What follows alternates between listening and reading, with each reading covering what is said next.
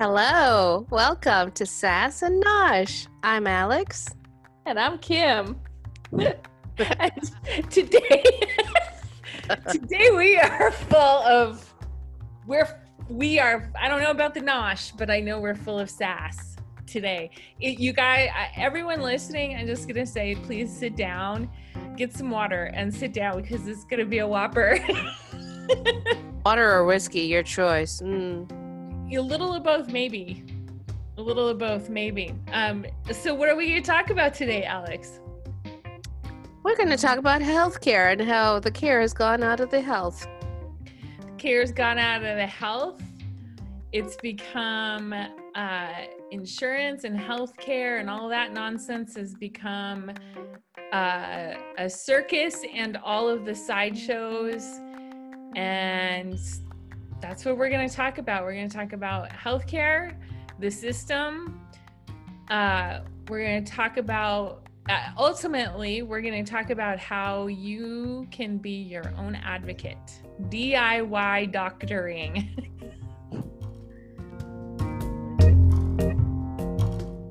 so, Alex, where do we start with this one? It's been like you and I. So the backstory for for our dear listeners um, the backstory is that Alex, you have had your own experience, like literally today, with healthcare provider, and in your practice, you support people who um, are trying to navigate their healthcare and get basically what they're paying for um, to support their well-being. And I have increasingly been experiencing some challenges in my own healthcare adventure that have been really frustrating. They've been really eye opening, very discouraging, and disheartening. Um, and I'm pissed off about it. oh, yes. So let me go into a little bit about um, this morning. So this morning, my mornings are very busy. I have two children, and I try to book everything in doubles so I don't waste my time, um, nor anyone else's time. So this morning at 7:30, I raced to the lab to have some blood work drawn for both children, and um, I got there, and they're like, "Yeah, take a number." okay. I'm taking a number and i'm like are there many people? The waiting room was semi empty they're like well there's six people ahead of you. I'm like okay a blood draw shouldn't take that long. 7:30 bleeds into 8:30 and by this time I'm starting to ask questions of like what's going on? What's taking so long? Oh well you know you still have two people ahead of you and we're we're looking up the information and I'm like, it's a standing order. I have two standing orders for blood work. And they're like, yeah, but one of them has expired. I said, hmm, okay. Um, the old expired standing order.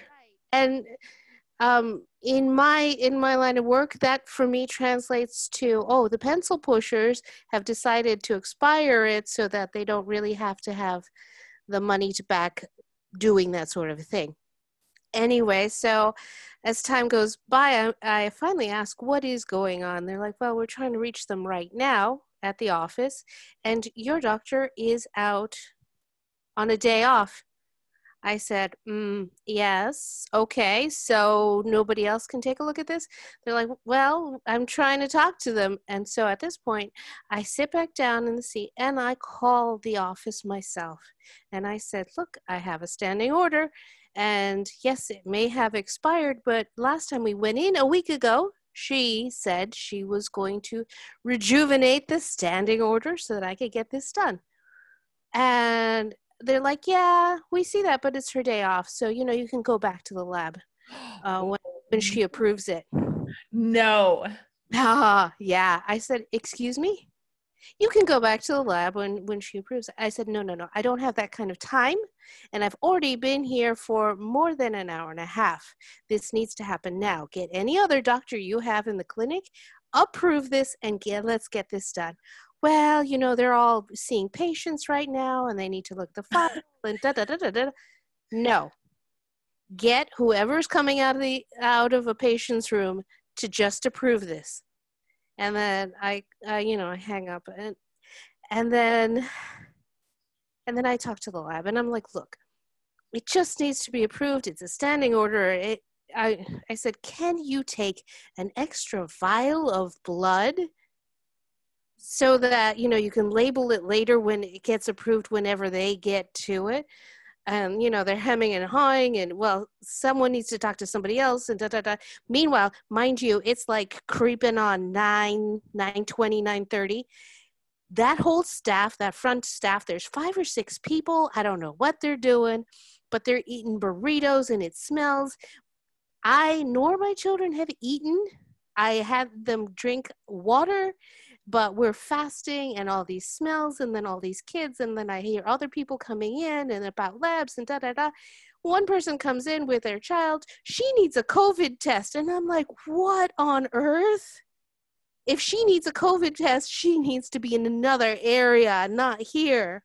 No and then after a little more talk, it turns out she's going to go for surgery. That's why they want the COVID test. Oh, but they want it closer to surgery time. I'm just like, wow, this is a real shit show here. Mm-hmm. So finally, I, after much pushing and uh, past the two hour mark, they, t- they take us in. They're getting the blood. They get the extra blood for my son and then you know i am just gunning it home because the kids have to go to, to, their zoom classes and i've missed an appointment here at home and it's just i get home and then i get the call from the office well we've approved it so now you know. I said that's great. Did you tell the lab? Oh yeah well you can go to into the labs because the I said, no, no, no, no, no, no, no, no, no, no, no. That's not how this works. I don't have that kind of time. You need to call the lab immediately and tell them because they have a vial that's empty that's waiting for this order. Oh, well. And I'm like, excuse me? Oh, well? And I knew the next words out of her mouth were going to be, they're not supposed to do that. But at mm-hmm. point, if she had come out with that, I was going to just really have at it because I've spent over two hours waiting and possibly who knows what kind of contagion I had. The woman a few seats down had some awful cold. And I'm thinking, what is this? This is no health and this is no care. And for what?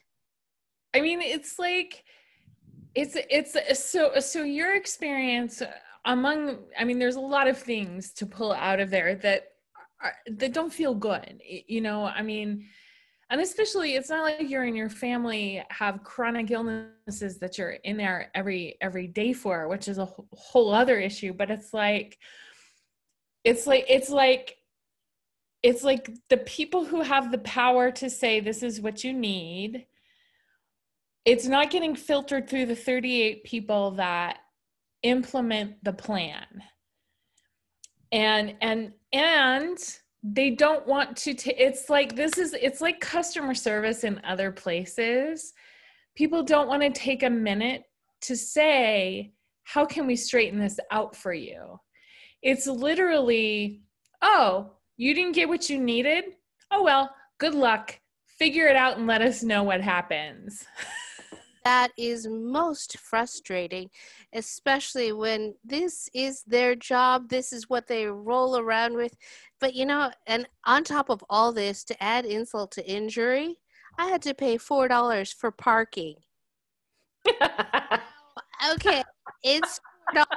Thank God for me, it's not a big deal, the $4, but there are a lot of people where $4, especially in COVID times, is a whole fuck meal for a day. Mm-hmm. Why are we still in COVID times and charging people parking for necessary health care? I think, you know, a friend of mine. So, so before I make that statement, so I'm going to share. I had, I had a similar but more protracted experience um, recently where um, I have chronic migraine and the plan is supposed to be, as per my neurologist, the specialist, she specializes in migraine. And for those of you that don't know, I'm not talking about the headache that makes you want to rip your eyeballs out. Um, just a little nugget of information since people are listening, we can educate, right? So, migraine, many people don't know this. Migraine is actually a neurological condition. It's an it's actually uh, the umbrella name for a neurological condition that invokes a series of neurological processes. So under the so migraine is the thing. Okay. And I don't all of a sudden Siri's like, hey Siri, I I, don't, I was listening to you Okay, eh, sorry. Um, I got distracted because Siri started talking. um, okay, so it it's a it's a it's an umbrella term for neurological condition, and for those of you who get migraine headaches, the ones that make you want to rip your eyeballs out of your head, that is actually a very small percentage of how migraine is is expressed. So if we were looking at a spectrum of of this condition, like only a little tiny thumbnail is that pounding headache, but because that's the most common, whenever somebody says I have a migraine, that's what they think of. But there are several different types of migraine, and some of them actually do not have pain at all. It is just um, really severe, debilitating physiological things that happen. Um, in my type of migraine, it's called atypical hemiplegic migraine. And typically, what that looks like at its absolute worst is it mimics a stroke um, like all the way down to drooping face and muscle weakness. And um, it's really serious and it's very uncomfortable because going along with that, I'm getting um, random uh, surges of adrenaline. I lose my ability sometimes to speak. I get confused. Um, I'm having, I get chest pain and chest tightness um, my body goes numb. I, I mean, it's like hallucinations. I mean, it's like it's it's really jacked up and it's really scary. Um, and as you can imagine, it's really important when I feel one of those coming on, just like anybody who has um, chronic migraine, the headache kind, we all know that when we feel it coming on, you need to stop it in its tracks. You need to like make it not happen. So this is the plan for me that I get with my neurologist. And I'm supposed to, I have a cocktail, consists of um, a pain medication to eliminate the inflammation and block the pain receptors in the process um, Benadryl to make me take a really sweet nap while the other medicine is working, and also an anti nausea medication, right? That's the cocktail. So, in order to get this, I have to first call the neurology office and tell them I'm coming, and then I go get a shot. This is like labor. Yeah, it's like, well, it, and that sounds easy, right? Call, hey, I'm coming Mm-hmm. I'll see you in a minute. What actually happens? it's kind of like those memes you see on social media. This is what I look like on Instagram. This is what I look like on Facebook. mm-hmm. So, what happens is I follow exactly the doctor steps. Neurology says, no, we don't give you those shots. You have to get one from, well, no, actually, they first said, ma'am, that is not a migraine that you're having. You need to call primary care. And then when I push back, it's again, no, that's not migraine. You need to call primary care. And then it's, we don't give this cocktail. You need to call primary care. So then I call primary care. You need to get a prescription from that cocktail from neurology. neurology needs to administer that medication and then we go through and so then it goes through the whole thing. And finally this lady finally actually took a minute and she's like yes you can go to the primary care clinic for this. And it does look like there is a standing order for you. Um, so i finally i get in there i get it done. Um, two days later i have to do go through this process again because the first one didn't take and the second time, I start the same thing. And this is where I'm told by neurology, no, you can't get your cocktail here. And then I'm told, and by the way, no, there's no standing order. And so it's so I calling primary care, and primary care is saying, well, we can't write the order because we're not treating you for that condition. And my my primary care, and finally I said, you know what, screw all of you, and I headed off to urgent care. And it took me less than 20 minutes at urgent care. I walked in, I told the doctor, I have migraine, I need a cocktail. He said, Great. Bada bing, bada boom, I was out of there, right? I'm not even gonna tell you about the screw up with the medication and the the fucking they wrote me a prescription for a drug that will give me a headache. I mean, so it so so anyway, so all of this, it's like literally one person tells me to go talk to another and then the second person directly contradicts the first person. And and it's like all of these different pieces to this puzzle nobody wants to do their share and they're not talking to each other. And then, this is completely while you're debilitated yes and this is completely while i am in the throes of the worst possible expression of this condition. I mean, I can't think straight.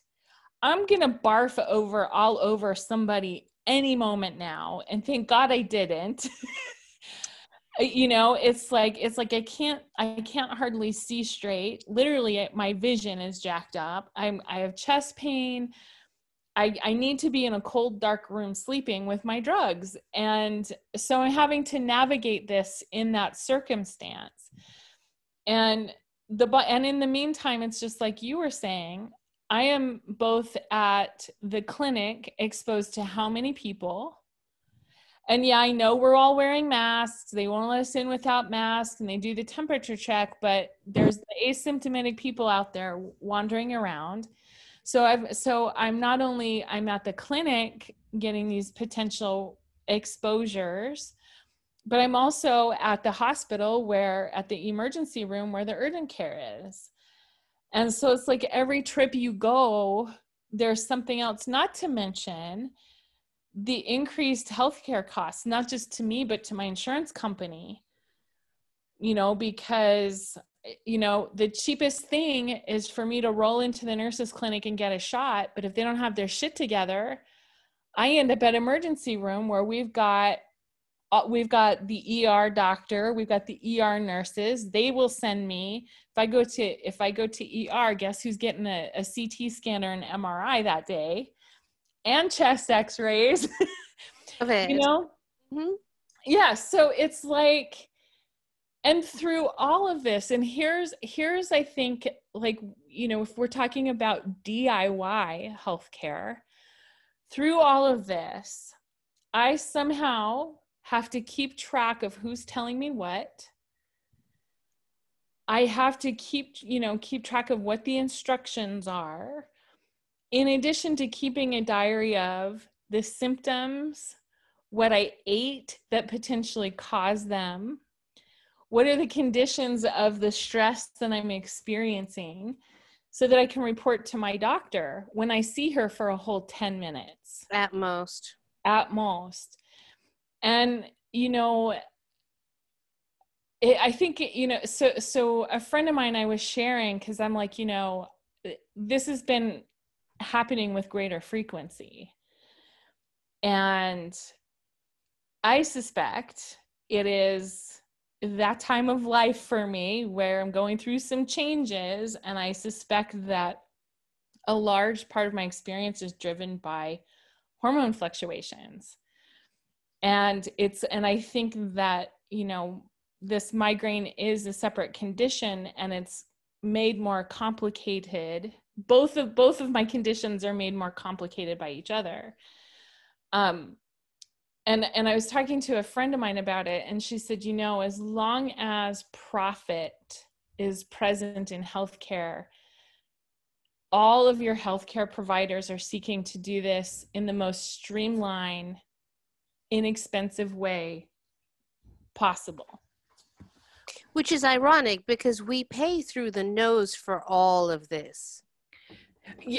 And yes being spent on our end as consumers buying this insurance. It's extraordinary. Even even in europe when you buy the additional insurance is nowhere near the rates that it is here in the united states. And the more you use the insurance to keep your costs down you are a the insurance views you as a greater risk of expense. And so god forbid you have to change policies or seek a different insurer. And this was the whole thing about why i know a lot of people hated obamacare. I know a lot of people and there's legit complaints. It was imperfect but some of these mechanisms in place that were really intended to protect us, the patient, not the consumer, but the patient, mm-hmm. Have been endangered, if not eliminated. Thank you to the whatever word you want to say in the White House. mm-hmm. Self censorship. It was a little bit of self censorship there. But yeah, it's like, it's like profit over people. This is just another example of profit over people. It truly is. But I think you can see that everywhere here in the United States. I mean, it's really, for example, it really disgusts me that I can, I open up any magazine or you watch television at all and you'll see advertisements for prescription drugs. And in my mm-hmm. opinion, you either need this, your doctor and you discuss needing this or not. It's not, oh, oh, I saw this drug, let me take that. It's absolutely insane and it's it's unethical. It is unethical, and you know the thing about the prescription drugs. I uh, I used to work in a medical clinic, and um, and that was a long time ago. And I I hope things have changed a little bit. I don't know if they have, but we would have we loved it on Fridays when the drug reps came. Yes, when they'd come visiting with lunch and gifts. and these were this wasn't like 10 subway sandwiches for the whole clinic. I mean, this was some catered shit. Mm-hmm. And those goodies, I mean, you know, the swag that you would get. And the doctors had, and that was the thing is that, you know, we weren't supposed to be there, but the doctors would go, they they literally would walk in, "Hey, how you doing?" yell prescribe your drug five minutes or less, and then they'd split. The rest of us would go sit in there and hang out with the drug reps, and we'd be chowing on this really amazing lunch. And I was a minimum wage staff member, right? I was poor back then. And so it was just like, I'm going to eat for free. And, you know, so you get like coupons for massage or, you know you they would have sometime they would have somebody come in that would offer like you know acupressure so you could get like your hands done you know whatever like all this shit. And and it's like it's bribery. It is it's bribery. It's bribery. But the other thing that i learned about the process with with drugs and there might even be some stuff on netflix about this right now but the pro it's like if you ever noticed um like the thing right now are the off-label prescriptions for medication. So so what that is so you guys have to look into first of all the whole process for how a drug is approved. You will never want to take a prescribed medication ever again if you see what actually happens before FDA approves it. Do not think for a minute just because it's got FDA approval that that everything is prescribed is 100% safe because it's not mm-hmm. it's all about how you understand statistics mm-hmm. and outcomes but i digress off-label prescription is when a drug is approved for a specific purpose So, say for example, a drug is approved as an anti seizure medication. But let's say that the way the drug works can also be used to control pain. So now an anti an anti seizure is an anti epileptic anti seizure medication now is being prescribed as a pain medication. Or now as they're making these description this prescription maybe somebody discovered that they they prescribed this for a menopausal woman and she's not having hot flashes anymore. So now the the drug is being prescribed to manage symptoms of menopause. And this happens with so many drugs that are out there. Mm-hmm. so and you know the other thing about so that's the off label prescribing. But the other thing, going back to um, the approval process, is it's almost like medical conditions are created. so you know, it's like it's like the chick, which came first, the chicken or the egg? And it's almost like, is there really a medical condition for this drug, or are we creating, you know, or do we have this drug to market so now there's a condition for it? I remember a time, do you remember a time in your life where there was not such a thing as social anxiety? Yeah, that was just called butterflies in the tummy. And everybody just had to deal with it, and eventually it, it, things would be fine. But it was just, it wasn't a big deal. Just like restless leg syndrome. Mm-hmm. So you just upped your exercise, and for the most part, it wouldn't be a problem. But, you know, my issue with these these pharmaceuticals is oftentimes we're chasing symptoms rather than getting to the heart of the matter. And the yeah. heart of the matter, in my opinion, lies in in your environment, in your in what's happening in your life. I mean, the idea that when I go to the doctor and they're like, "Oh, well, you need to do this, this, and this," and most times I'm like, "Well, that stuff isn't relevant in my life." But they don't take the time to ask, who are you with? Who are your people? What are you eating? What's traditional? What's not traditional are you are you food safe? Are you do you have a steady you know income or you know those big stressors yeah. and they never ask you. It, like you know even is this four dollars that you're going to pay for parking going to break you? Or you know oh i noticed that i have really difficult hours that your kids are going to be in school or you need some kind of health care or something Mm-hmm. They never ask about how your life is supported in other ways. They're just ready to whip out that prescription pad and give you, oh, you're anxious. There you go. Bye. Well, and this is a conversation. And so, so I just literally had this conversation with my doctor yesterday, my primary care doctor, as I was like, we're throwing pills at the symptoms and the symptoms are multiplying they're they're not diminishing they're multiplying and they're getting more more acute. And we are not having a conversation at what is what is really the problem here.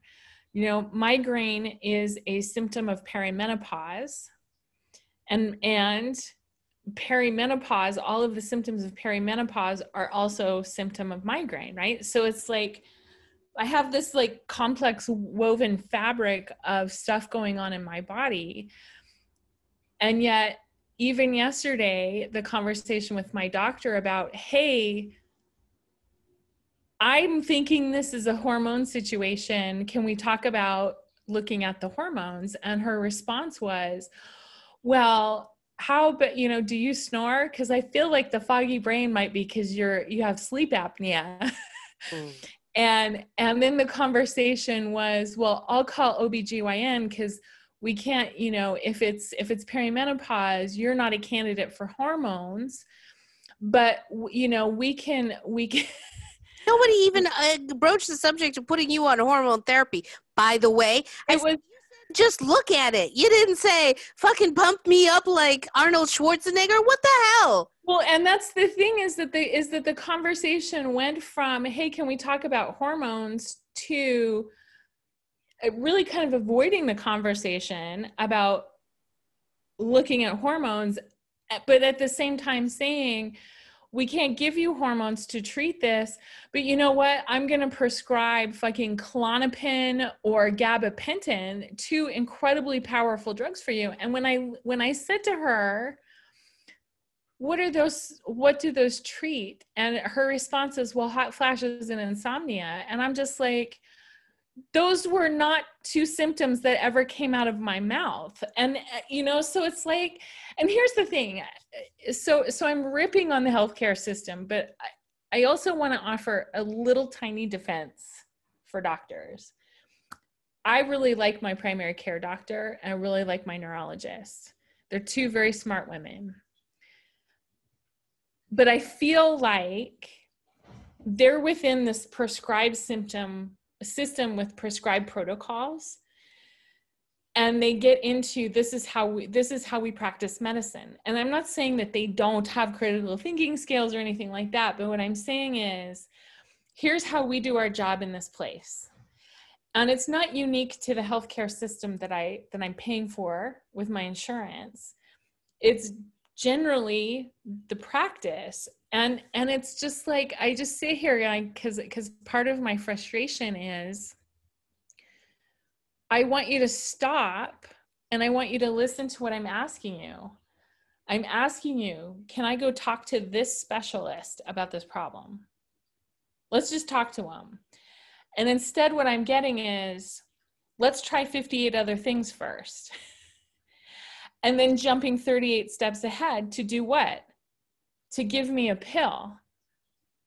And so it's like, how do you navigate that?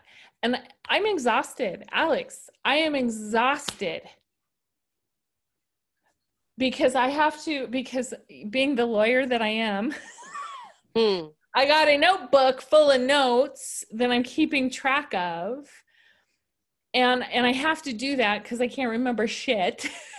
Mm-hmm. but it's like I I am very very blessed that I have the brain that I have, that I have the resources that I have, and that I have the education and the experiences that I've had because that allows me to say to the doctor, I have a question. Yeah. Uh, you, you know, and and through this whole thing i keep thinking alex about people like my mom or girlfriends that i have or other people that i know that would never ever ever be able to have these conversations with their healthcare providers that i have.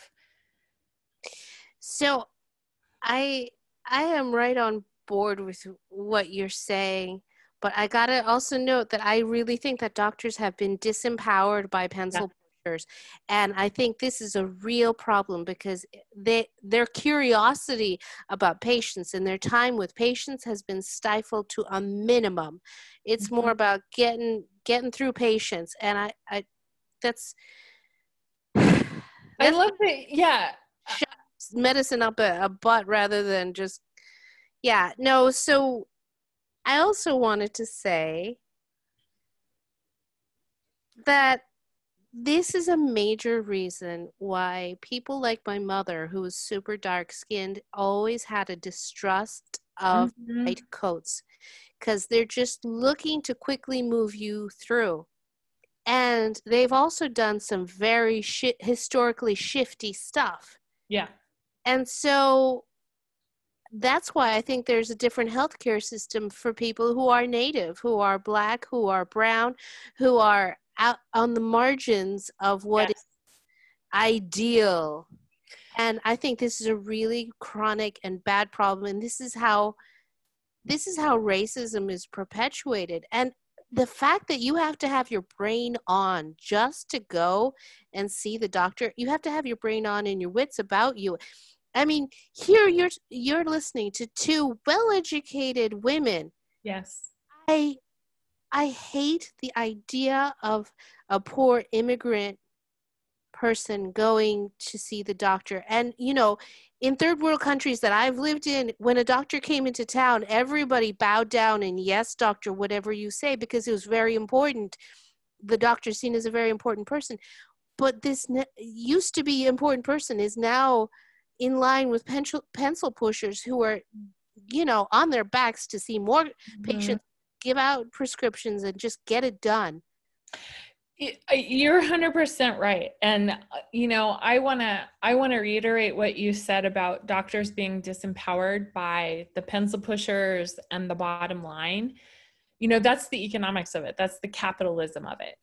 And you know, we're all disempowered to capitalism, right? We've all been disempowered by capitalism.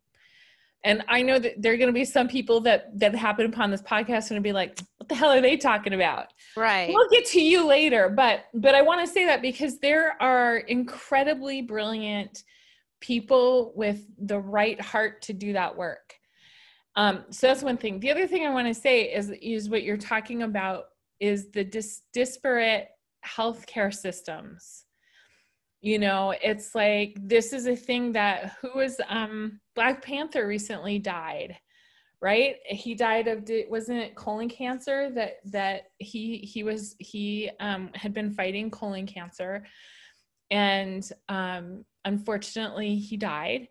Um but what has been in the news about that is oh well black men have dis- disproportionate rates of colon cancer colon that they're not getting treated for right? And i mean we we know this about black women.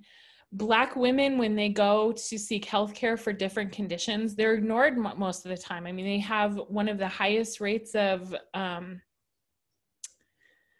my brain is going blank. I'm getting t- mortality right yes women and infants women and infants right. And then you know what you were saying about um latina women native women you know it's like it's like i mean well shit what was it in the 70s the preservation of family act sent black um, hispanic and native women to the hospital to be um, forcibly sterilized. I mean that's that's that's a different healthcare system. That's not about taking care of us.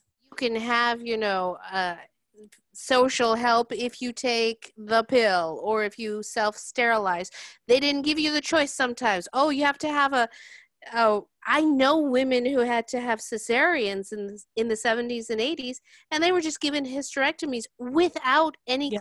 consent or problem Yeah, yeah. I mean, that's that was the practice, and here we are today. Of course, our our ability to seek our rightful health care, our reproductive health care, part of that being an abortion, is restricted, right?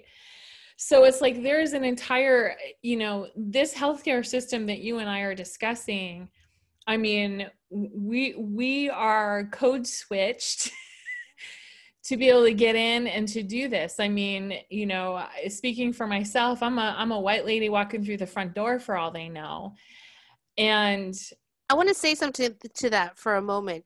So I learned a while ago the moment I say Latina or Hispanic as they like marking, the moment I do that, I get a second class citizenship and I get everybody else gets in front of me and I have I and my sisters have all gotten way different treatment. So from now on, as far as the doctor is concerned, I'm freaking Caucasian.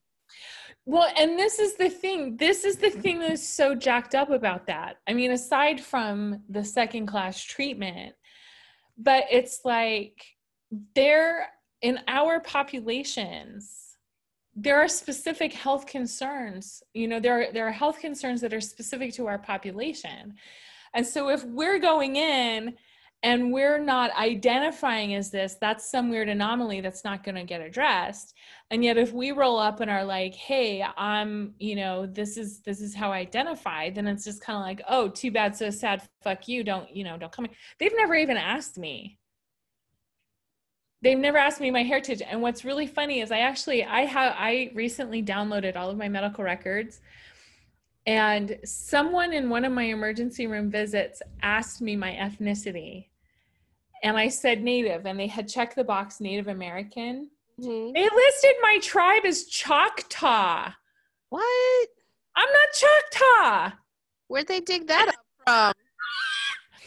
i don't know it's one step short of the cherokee Mm. or else Cherokee or you know anyway yeah but I mean this is the thing is that you know you and I and and there are others like us who switch it up and we go and we know how to game this. We know how to work within this. Um but we can't forget this all of the sisters out there all the relatives out there who can't. Right. and they're getting fucked over by this process. Excuse me. Sorry mom. I know i know my, my mom listens and she probably doesn't like it when i swear but fuck the system. I'm sorry mom. But it's a serious serious concern. I you know my dear friend of mine her sister died in the er because the, you know she came in and you know she presented as a larger woman and they refused to pay attention to her complaints which had which had nothing to do with her weight and she ended up dying it was a complete medical malpractice Mm-mm. because they wouldn't move on and listen. Oh, and by the way, she's darker skinned and oh, you know, she's got an accent when she talks. I mean, it's it's a thing, and pe- people don't want to do that, and you know they want to talk about that. And you just brought up a whole other issue, right? Is the fat phobia, Mm-hmm. And and you know for many of our listeners, it's not going to be a new thing to you. It's like when you go in, they take your weight. I, by the way, when I go in. I get the side eye because they're like, "Oh, can you step on the scale, please?" And I was like, and I just look them dead in the eye. And I'm like, "No, Ooh, repeat that. For all of our listeners, remember, you get a choice. You have bodily agency and you can say, no." oh, No, and I do. And they're like, oh, well, we really need to get your weight. And I say, no, you don't. Well, it's kind of important. And I asked a nurse one time, I said, why, what, what will you, what information will you get from knowing this number? Well, in case we have to prescribe medication. And I said, well, that's really interesting because you don't prescribe medication based on my weight. It's prescribed by the dosage is available by the pharmaceutical company. There's always a minimum dose. That has nothing to do with my weight. Well, there are some important health indicators, and I was like, I'm here for migraine. What what indicators does weight, what bearing does weight have on migraine? Well, I'll let you talk to the doctor about it. That answer means you don't fucking know. So zip it. And so I don't. I I I can't tell you the last time that I stepped on a scale in the doctor's office. I refuse to do it. mm-hmm. If you need to know my weight to make sure that the device that's lifting my gorgeous fat ass from one place to another, if you need to know that the weight uh-huh. can bear that, then I'll fucking get on the scale. But if you're gonna tell me, well, you know, if you lost some weight, you wouldn't have migraine, I'm gonna tell you to fuck right off. And when you get there, to fuck off again. Sorry, mom. so damn true. You can go in impaled with a knife and they'll still be singing the same damn song. if you weren't fat, you wouldn't have a knife in your chest. Okay, yeah. Mm, meanwhile, well, you know what? Keep this up. You're gonna have a knife in your chest.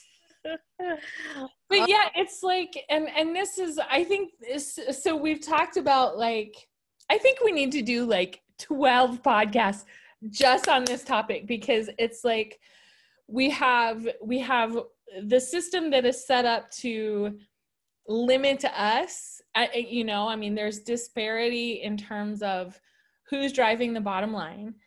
We've we've kind of touched on here the dis different healthcare systems available based on your you know your your financial position your skin color your ethnicity um you know on that. But let's just talk about women's healthcare specifically. Part two.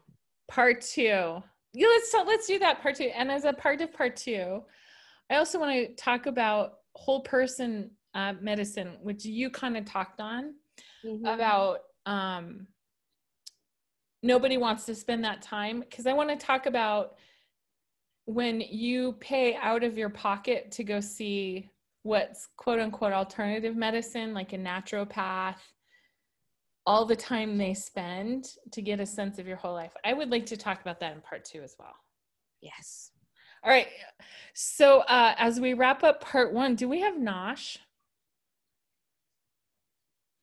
Uh, I'll tell you about my nosh that I made yesterday. How What about make? I made shakshuka. oh, So, for those of you who don't know, shakshuka is this wonderful blend of fresh tomatoes, peppers, harissa, which is a pepper, a hot pepper, mid, uh, Middle Eastern hot pepper sauce, and olives and capers, um, and a whole onion sauteed in garlic. And you just let this slow simmer. So, right now we are, you know, in September, so I've got a glut of tomatoes and produce around. This is a fantastic thing to put into your blender and blend it all up and then saute it with gent- gently with um, an onion. And then, and then I had some leftover chickpeas. I put it in there. So shakshuka is usually done with eggs, but I was like, nah, I'm not feeling the eggs today. So I put in my other source of protein, which is chickpeas, homemade, just in the slow cooker and I put it put it all over a bed of uh, rice and a little feta on top because you know I, I love my Greek feta, so you know, I'm just that sounds amazing. it really was. That sounds amazing. It- even the feta part, even though I'm kind of like off dairy, um, have you tried the f- the feta from Trader Joe's? It's in the blue container. Mm, no, There, Trader Joe's has this. Is it feta? I think yeah, it's feta. Israeli feta. mm, It's to die for. I can't eat it, but you should. enjoy. So that's ridiculous. That's ridiculous. I think um my nosh that I had because I so I've been trying a new food plan to kind of manage some of these issues that I'm having. And so that means I don't get to enjoy tacos the way that I used to.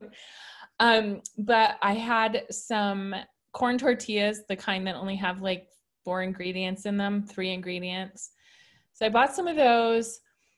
Um, and I'm I'm mostly like a vegetarian. I don't really eat meat, but I've been really craving chicken.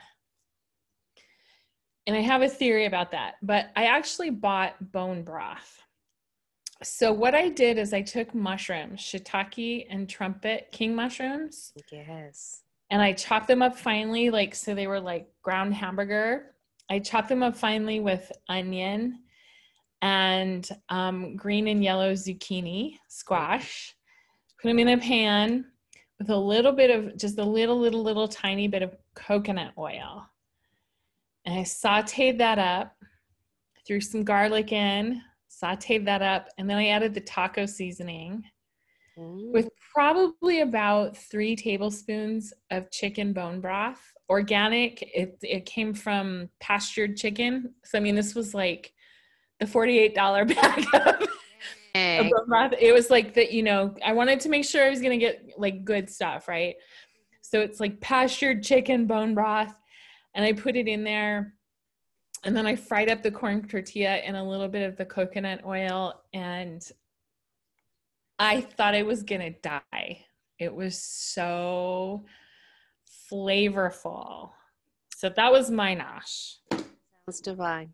That was my nosh. Okay.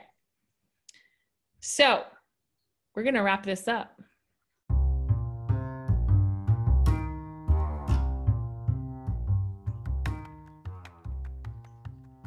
So thanks for listening. Come back for part two of our Health. um, healthcare talk, piercing the corporate veil of healthcare. Um, thanks for listening. And if you like what you hear, please like and share and spread the word on our behalf. You can find us on Facebook at Sass and Nosh or Heart River Coaching or Alex V Yogi. You can find us on Instagram at Indigenous Nosh or Heart River Coaching or Alex V. Yogi. Yes. So thank you very much to ancestors and present um, people here in Kumeyaay territory. And also thank you to your ancestors, Kim, and to mine, and to our listeners. May we all do things in a good way for the good of all. And so it is. All right. See you next time. Part two Sass and Nosh.